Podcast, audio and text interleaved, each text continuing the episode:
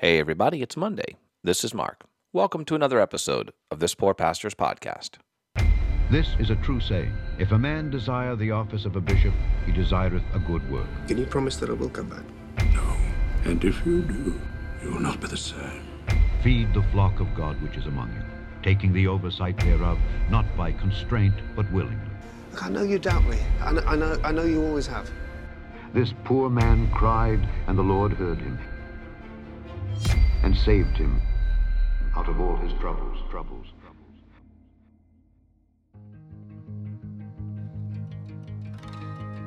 All right, so this is Monday, January the 10th. At least the day that I'm recording and releasing this episode. I don't know what day of the month or year it is when you're listening, but thank you. Thank you for listening. Uh, I want to talk to you a little bit today about a unique challenge in ministry that has been blossoming over the last couple of years, and that is online church versus in person church. We're going to talk about some of the real struggles of it. Uh, I'm going to try to look at some upsides uh, to both, um, but really just kind of maybe give voice to some of the frustrations and, and fears that we have and that we're dealing with, and try to give us some perspective as well. But no doubt about it, these days are difficult uh, in church, not just for church members, but also for pastors. And this is a podca- podcast about this poor pastor. So my experience may be different than yours, but I think we'll probably have some things in common. And I hope that it is going to be an encouragement to you. So I hope you'll stick around as we talk about online church and in person church on this Poor Pastors podcast.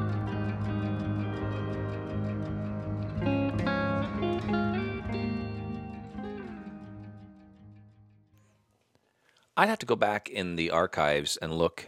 I know we've talked about this before, probably sometime last year. That's almost a given, considering the fact that last year was pretty much the first year that I did the podcast. I did a few episodes at the end of uh, 2020, but I don't think I've talked about it at any great length since then. And I want to talk about it today because I got to be honest with you. I am super struggling with maintaining two churches, essentially. And let's back up.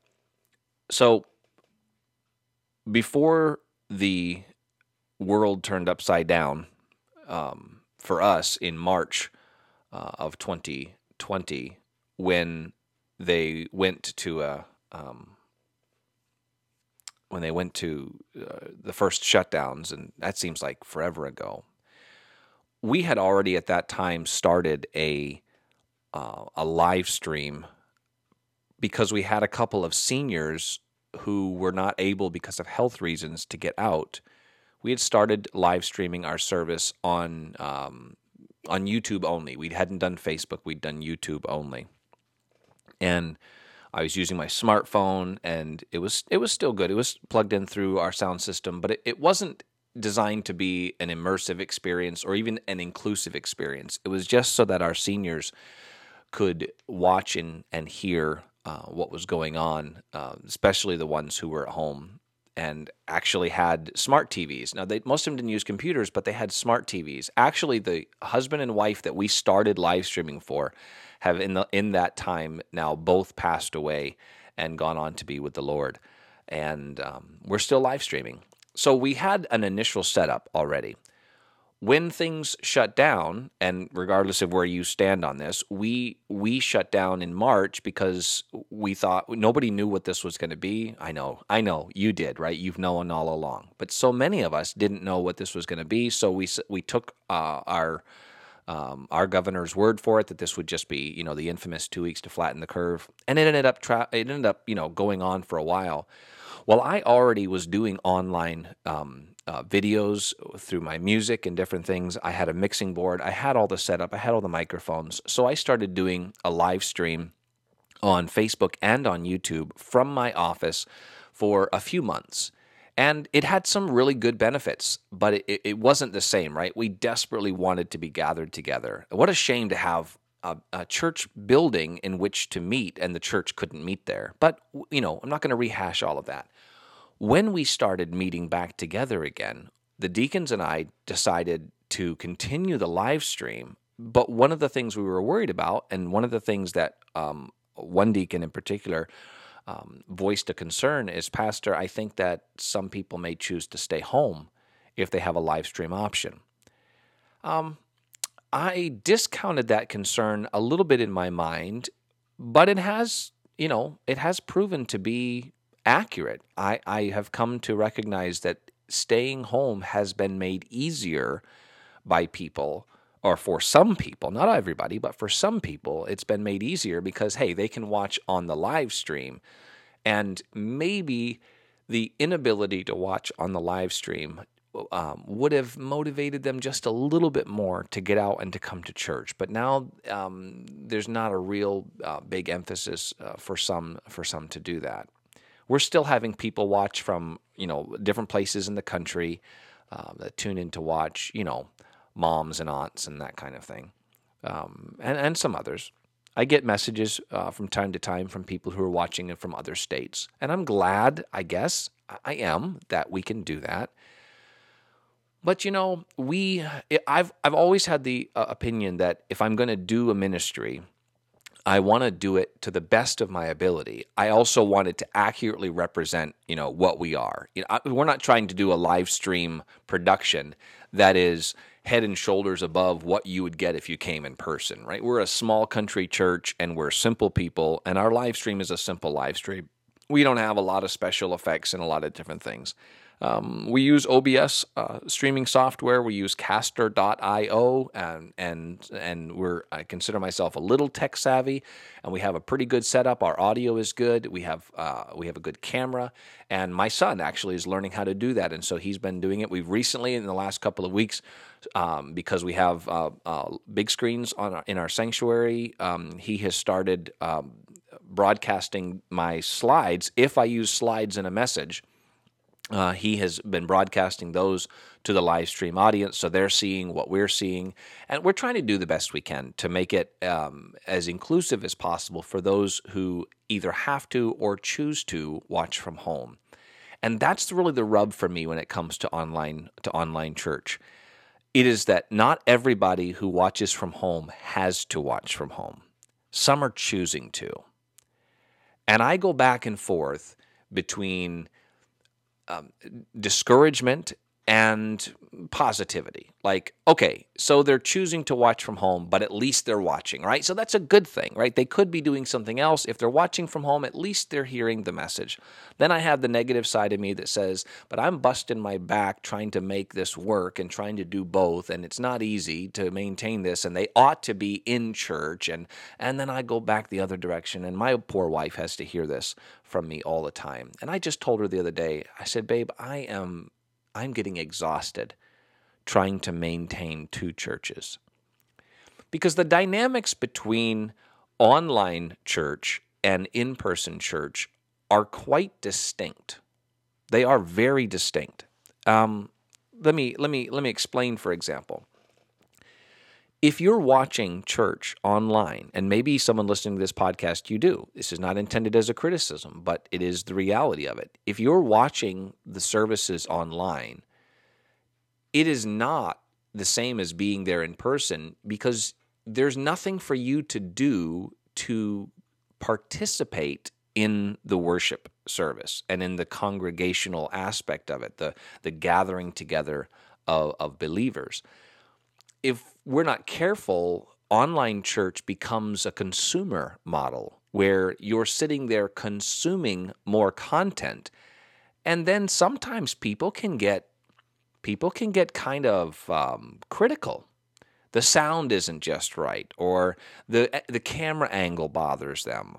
Uh, I've gotten text messages on the platform before preaching from a from someone watching at home who could have who I knew could have been there in person making a request for us to do more work to to in a certain area to make the home viewing um, experience as close to real being in person as possible.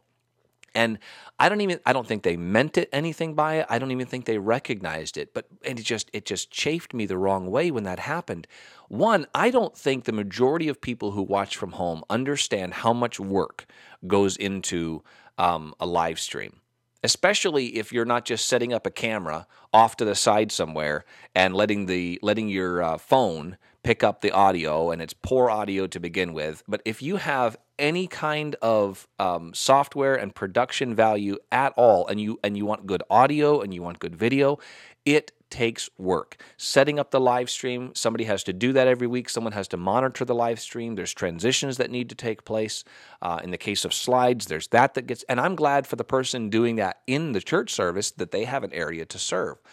My point is, we all know how critical we can be of what we watch online.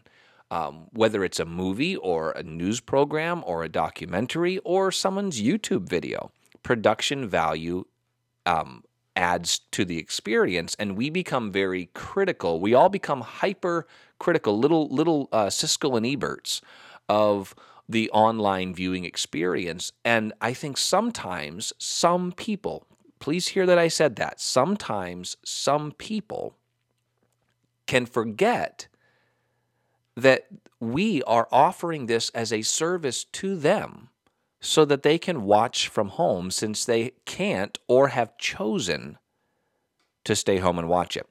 And the most stress that I've had on from online church viewers comes from people who are choosing to stay home, not those who have no choice. I have found that those who had no choice even before the pandemic were just beyond grateful that they actually could hear and see what was going on. But those who make the choice sometimes behave more like consumers rather than congregants. And so that can get really, really frustrating because you're you're thinking about the live stream, you're trying to include those people, you're trying to make sure that you recognize them. At least that's what we're trying to do. Now, some people set up the live streams. If you want to watch it, watch it. Don't care what you see. Don't care what you say. Ain't gonna check the comments. None of that. We, I said, if we're gonna do it, let's do it the best we possibly can but I got to be honest with you, it, it is it is absolutely exhausting sometimes. I have some pastor friends who've chosen not to live stream, and I understand why. And I had a pastor friend of mine say, you know, Mark, I chose not to live stream because people ought to come to church.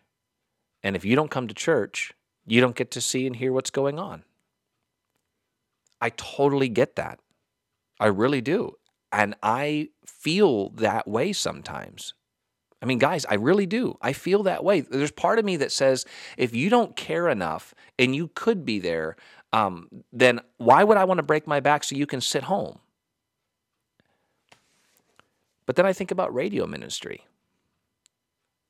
I think about the radio in um, in in Britain and uh, C.S. Lewis's radio broadcasts and um, and the different the different men who would get on the radio every day and they would broadcast to the troops who couldn't be there and they would broadcast to people who were stuck at home and how encouraging that was. And i realized that that's different because those people had no choice but to be where they are. I do however think rightly or wrongly many people who are even choosing to stay home are choosing to stay home because they feel like they have no choice. They feel like this is the best option. Let's be honest. Some people stay home and watch online because they're carnal, because they don't want to go to church, because they, they don't have to get up and they don't have to get out of their pajamas and, and they can talk and they can go around, they can watch later. Yeah, I, I refuse to believe that that is the majority of people doing it, though. Yes, there are some who do that but a lot of people really are blessed and encouraged by the message. I do a lot of online ministry. We do our live stream. I do this podcast every week. Um, for the last 20 weeks, I just put out my 20th episode today. I, I decided I was going to get on my pastor's page uh, on Facebook. I have a pastor's page called Pastor Mark's Page, and um, creative, right? And uh, and every Monday, I sit down and I just sit in front of my camera and I just chat. It's just a talk. It's just it's just a chat for people just to try to encourage them because everybody is so discouraged today. And I've done that now for 20 weeks in a row, and I get a lot of positive feedback from that. There's no structure. I'm not preaching at people. Most of the time, I'm just rambling and chatting like I would if I was to sit in your home drinking a cup of coffee. I do a lot of online ministry. I know that it is beneficial. I know that it is helpful, and I would not want to um, stop doing it. But it's exhausting and it's discouraging.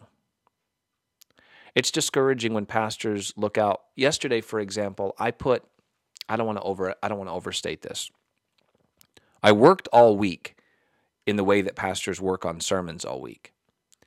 But I probably put a solid 7 hours into the preparation for last Sunday night's message. And we had Lord's Supper. And it was a pitifully attended service. I mean, just the core, core, core of our church was there. And I was gutted. And I thought, why am I even doing this?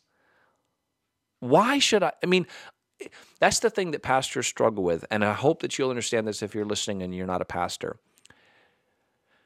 It takes the same amount of work, sometimes more, for the pastor who has 15 people as it does for the pastor who comes and has 1,500 people, or 500 people, or 300 people. It takes us the same amount of work to put together the message. And maybe you would say, well, if you were a better pastor or a better preacher, you'd have more people. I can accept that. Okay, that's fine.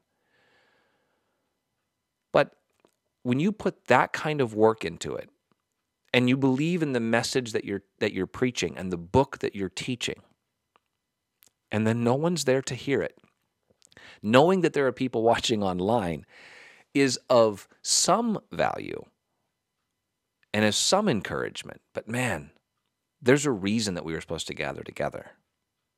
And I just, I, I went home last night discouraged. I think we're going to have a low attendance all throughout the winter. As long as the news media is hyping up fear about Omicron uh, or the next variant and the next variant and the next variant, and there are Christians who have decided that not getting sick and staying alive is more important than anything else in the whole world, even though Christians have never been are never supposed to be so in love with their life that they're trying to save it at all costs. You know, he that saveth his life shall lose it. Whatever. Um, I probably misapplied that verse, but I feel like that sometimes. Like, when did it come that staying alive was the most important thing to a Christian? Over obedience to Christ and the gathering together of believers. I just, I mean, I know what you're going to say. Well, there's a virus. Yeah, but I mean, it, there's always going to be something. And this is never going to end. I mean, you can't tell me that there's ever going to come a time when the president or the um, public health officials are going to say, all right, it's over, go back to life as normal, and all you people that haven't been going to church start going to church again. That's never going to happen. They are never going to say those words. And sometimes I wonder how come Christians are so afraid of dying.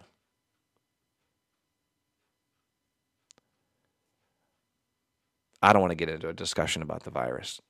It just plays into it. And it's the reason we're doing online church, right? Because of this. But I'm having, like so many other pastors, to go through the week and maintain two churches. On Wednesday night, we do a Zoom call. So we have members who uh, dial into the Zoom call, and their their their um, uh, faces are up on the big screen in our fellowship room, and then we have a conference mic mounted to the ceiling, so people on Zoom can see our entire fellowship room, and everybody in the fellowship room can see the people on Zoom. And that's a little bit better because I can see their faces. But then we have live stream on Sunday morning. We have live stream, excuse me, I'm, I'm I just had a soda. Uh, live stream on Sunday night. The only time we don't live stream is for Sunday school. And it's it's exhausting. It really, really is. And I don't know. I'm just I'm just struggling with it. One of the dangers of of home live stream church to me is the lack of, of, of community, the lack of gathering together. Again, you become a consumer, not a congregant.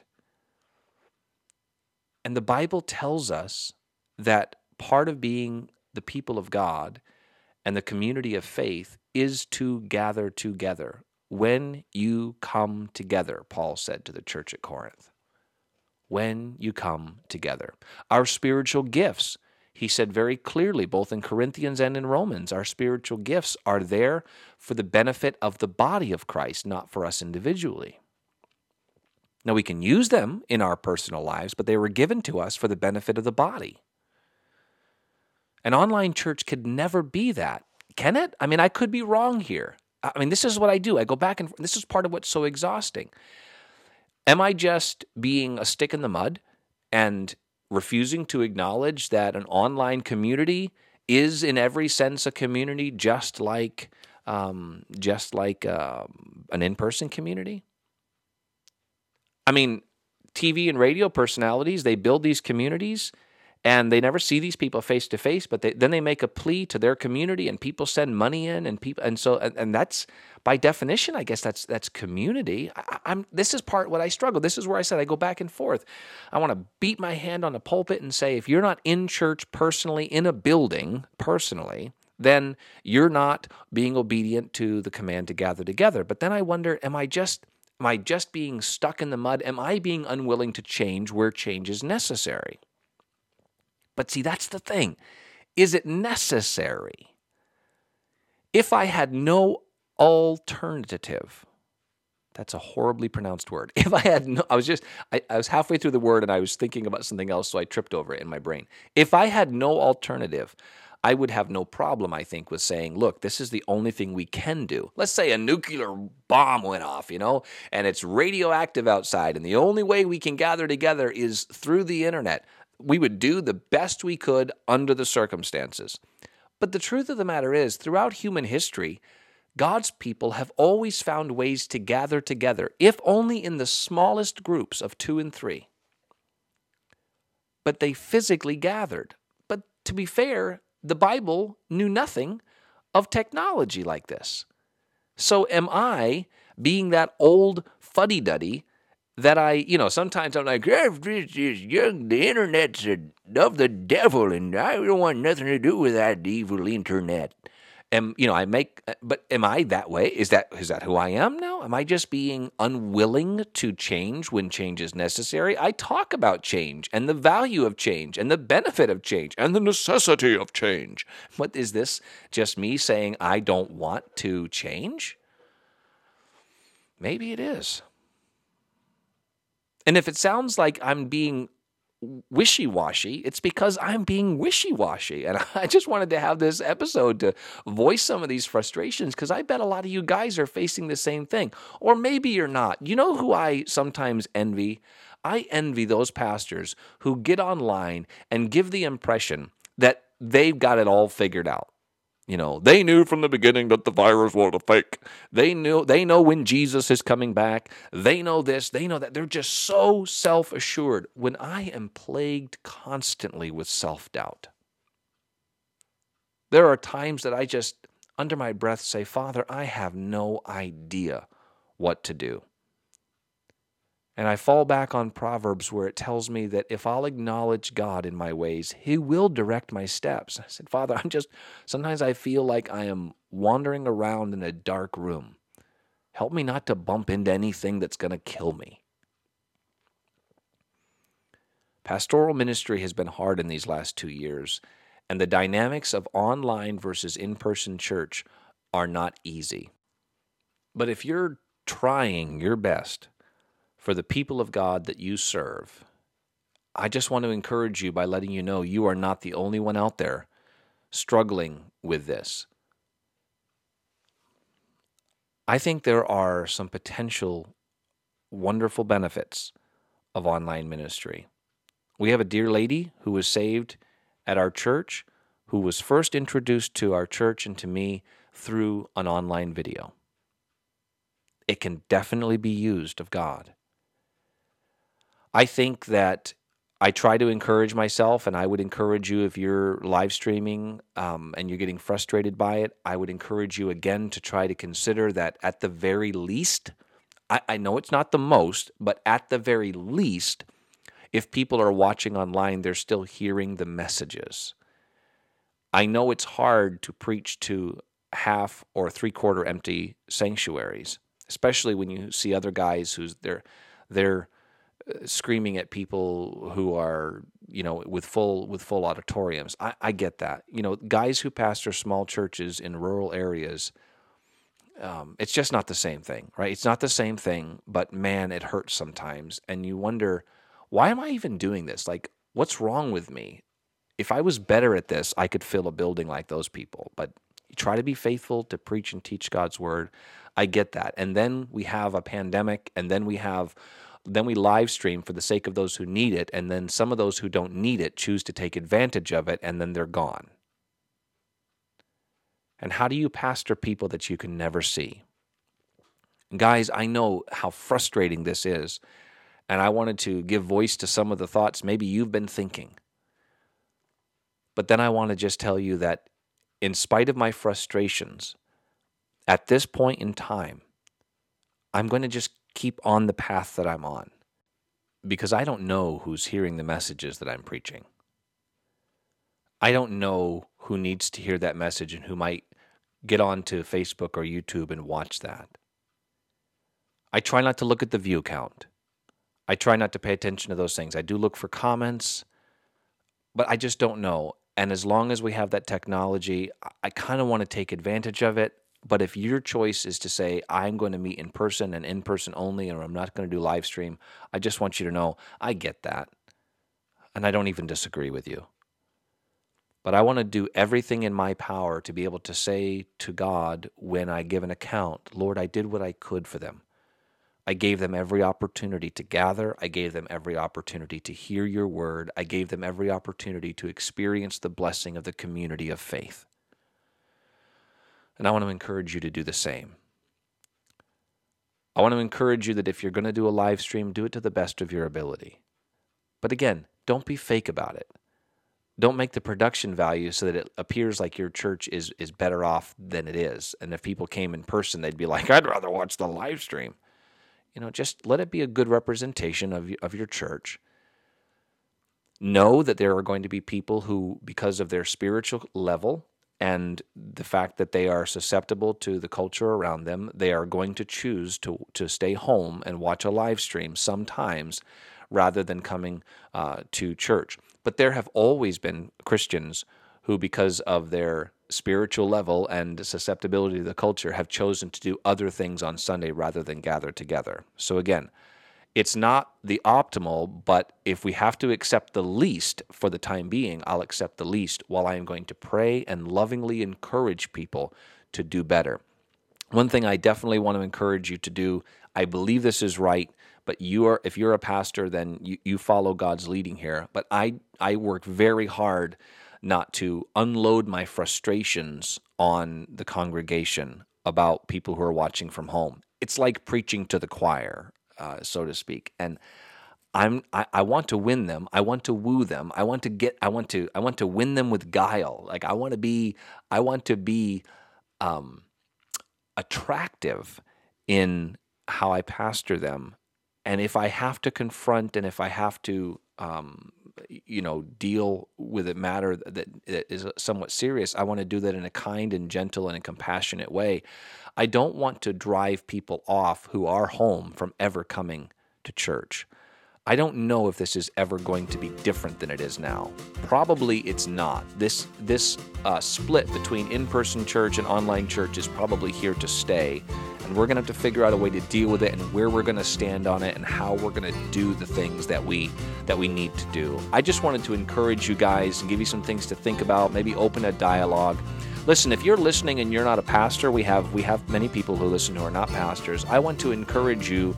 Uh, if you gather together with your church uh, physically, be an encouragement to your pastor. If you happen to watch services online, then find every way you can to be engaged with that community. Leave a comment. Go go out of your way to leave comments and feedback. Text your pastor if you have the ability to do that. Let him know what you thought about his message, if you liked it anyway and do what you can to be an encouragement because I promise you, if you have a pastor who's doing a live stream and in person, he is struggling to maintain those two things. And your word of encouragement could make all the difference.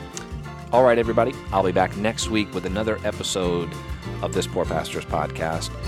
Send me an email, thispoorpastor at gmail.com. I would love to have a conversation with you if I can help you or be an encouragement to you in any way.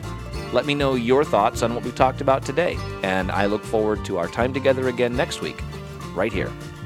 We'll see you then.